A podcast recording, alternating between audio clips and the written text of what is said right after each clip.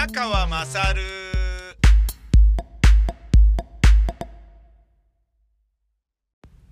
お前の母ちゃん宮川勝です。えー、本日、ちょっと、まあ、えー、自己嫌悪なのは、まず第一に朝のスロージョギング、えー、できてないっていうね。今日は晴れるから朝は走るべと思っていたのに、もう関わらず走らなかったというね。えー、非常に悔しい。なんだけど、まあその分、えー、昨日録音した、えー、年末年始の進行分の、えー、ラジオ番組の録音を、えー、昨日ね、しまして、で、もう声がカピカピになるまで喋り倒して、で、それをいきなり今日の午前中起きて、朝ごはん食べたらすぐに編集して、搬入するっていうことをやり、えー、まあちょっと満足気味ではあるんですけど、で、ちゃんと有効活用してね、で、この時間にであれば、えー、この時間に家を出れば、この仕事に間に合うだろうなっていうタイミングに家を出て、本来であれば、夏に買った、えー、クロスバイクに空気を入れて、まあ、あれ一週間おきに一度ね、入れた方がいいので、空気入れて、で、光が丘まで4.5キロ自転車で行って、で、光が丘から西新宿5丁目に、えー、仕事で行くっていう、で、そこから歩いて現場まで行けば、まあ間に合うだろうなっていう感覚でいたんですが、えー、その11時に家を出るっていう段階で、うーん、今から自転車4.5キロ漕ぎたくないなーっていう、ちょっと甘ったれた自分が、えー、怠惰な自分が頭をもたげ、いいよ、休んじまえよ、車で行っちゃえよ、関係ねえよ、みたいな。いや、でもさ、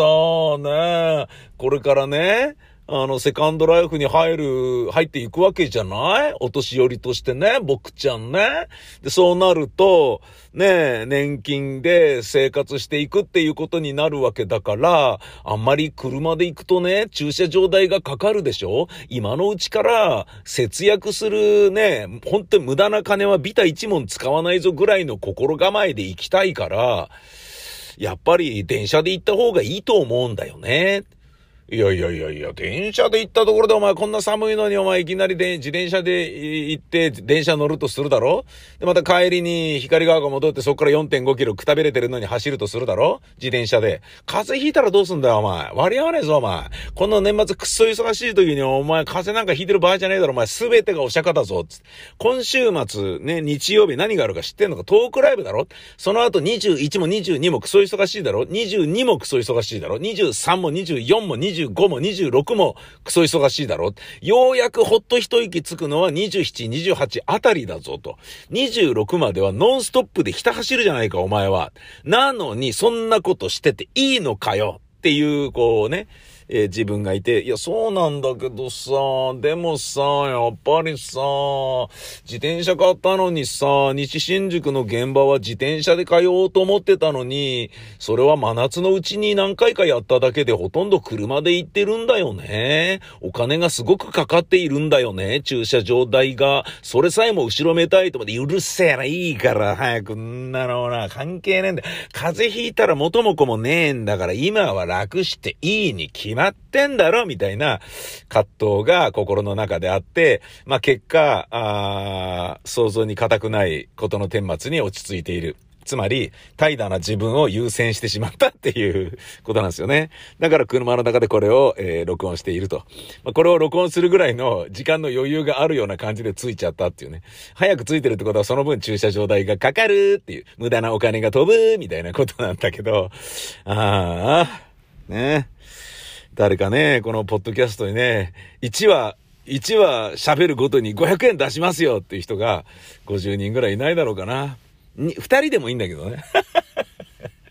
2人でもいたらそれね、すげえ助かるんだけどね。なんかでもやってるよね。ついにアップル、アップルとかで、サブスクリプションで、あの、ポッドキャスト始めるっていうシステムを、それ利用できるようになって。でね、僕がね、あの、今番組をね、作って喋らせてもらっている宮川勝 MT の、えー、放送しているラジオ日本でもそれ始めたよね。あの、どれぐらいのことができるんだろうみたいなことをただ試してるだけだとは思うんだけどさ、アイドル番組とかで1ヶ月300円とかそういうのでやってんだよね。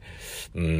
ん、それね。まあ、ビジネスモデルとしてね、今それでいいのかっていうのがあるけど、じゃあそれを栄えようと、栄えさそうと頑張るっていうことは、ラジオ聞かなくていいよみたいなことにもつながりかねないから、もう、非常に放送局としては致しかゆしだよね。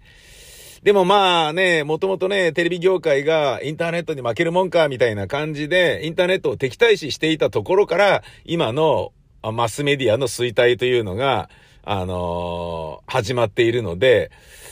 まあそういうのはね、もうとりあえず共存共栄を頑張っていかなきゃダメだよねと。YouTube だからって、要は他のサイトなんだから YouTube のリンクなんか貼らねえよみたいな感じで言ってた放送局のね、あの番組ホームページとかもありましたけど、いや、そんなこと言ってる場合じゃないと思います、みたいな。まああの、空気を吸うように YouTube を利用する時代なので、それやめた方がいいと思います、みたいなことに、ね、どんどんなってるし、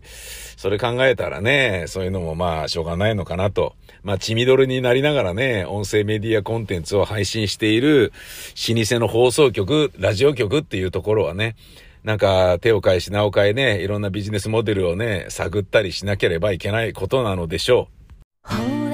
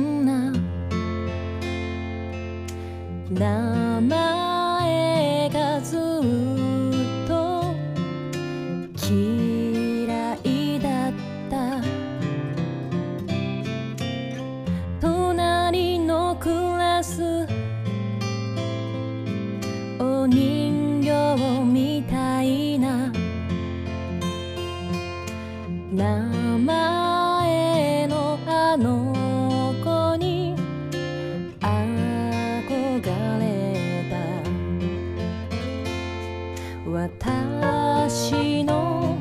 名前を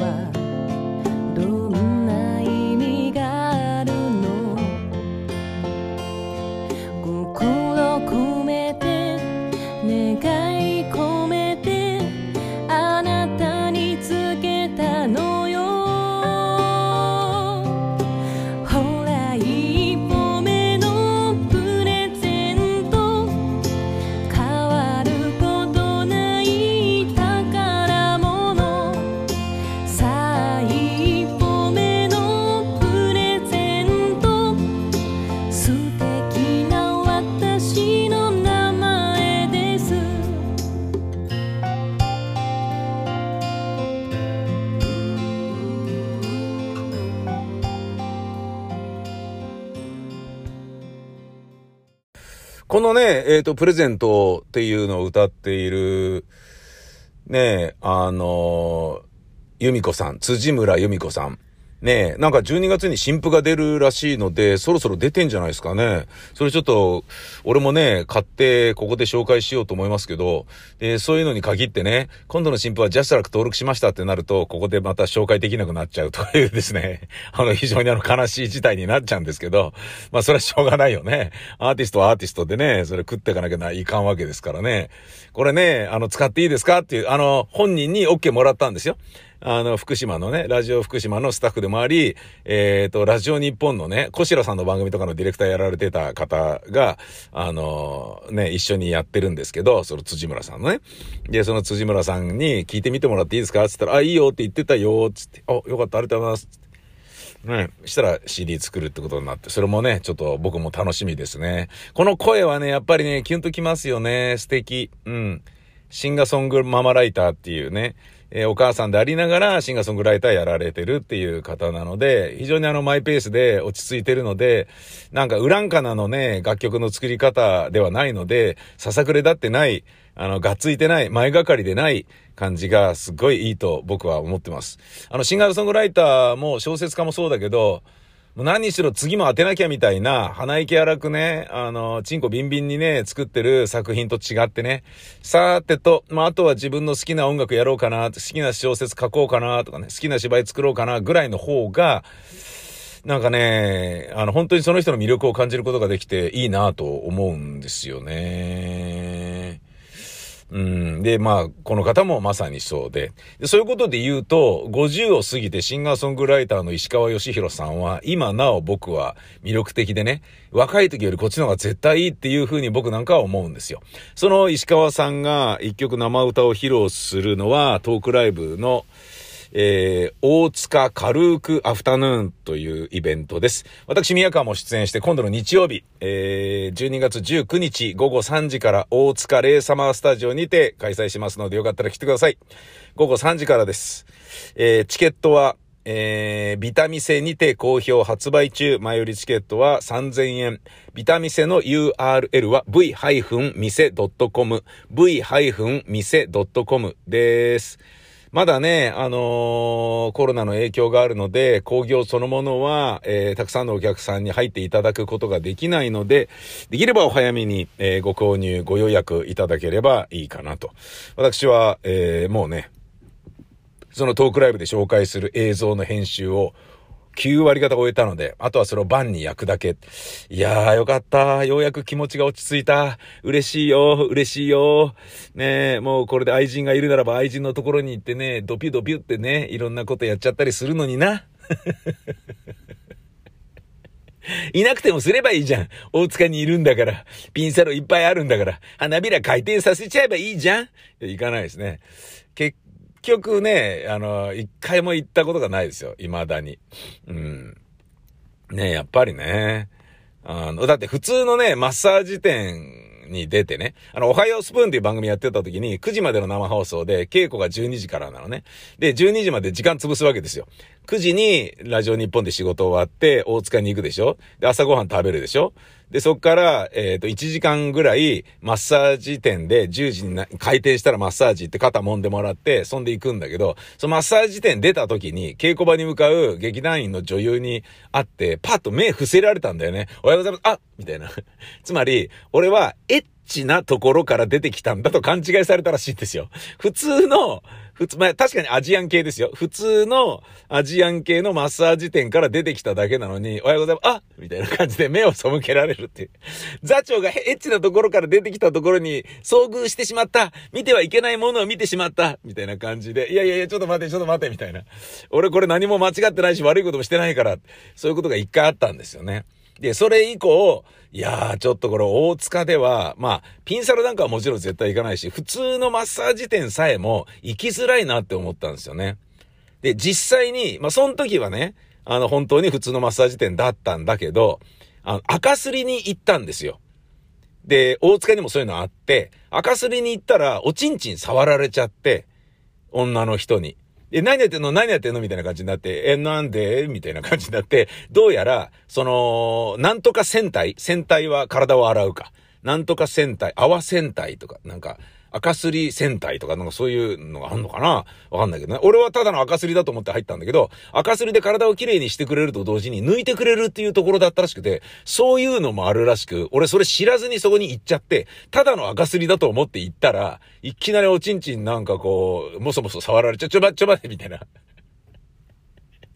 お金変わらないとかって言われながら、いやいやいや、それやんなくていいから、それやんなくていいから、つって、いや、お金変わらないよ、みたいな。もらわないといけないよ、5000円みたいな感じで。いや、いいからいいから、俺赤すりだと思って来ただけだから触んない、触んない、触んないでみたいな感じで。もったいないねとか 言われ、うるせえみたいな。いいから赤すりちゃんとやれみたいな感じで言ったことがあるんですよね。うん、なんかね、すんごいグラマラスなね、アジア女性に、あのー、ゴシゴシと赤すりをやらすだけっていうね、逆に彼女のプライドを傷つけたんじゃなかろうかみたいな時もあったんですけど、そういうお店にね、間違って行ってしまったっていうこともまあ、あるっちゃあるので、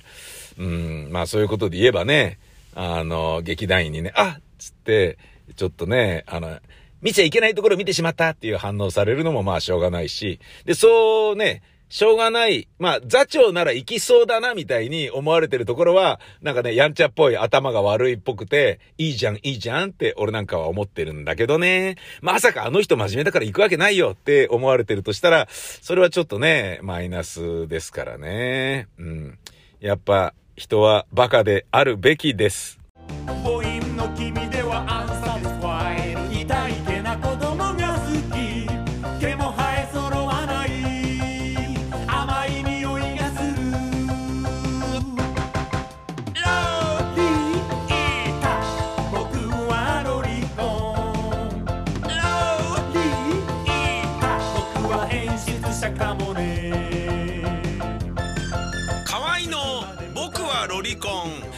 店にて好評発売中ビタミセの URL は v-mise.com v-mise.com です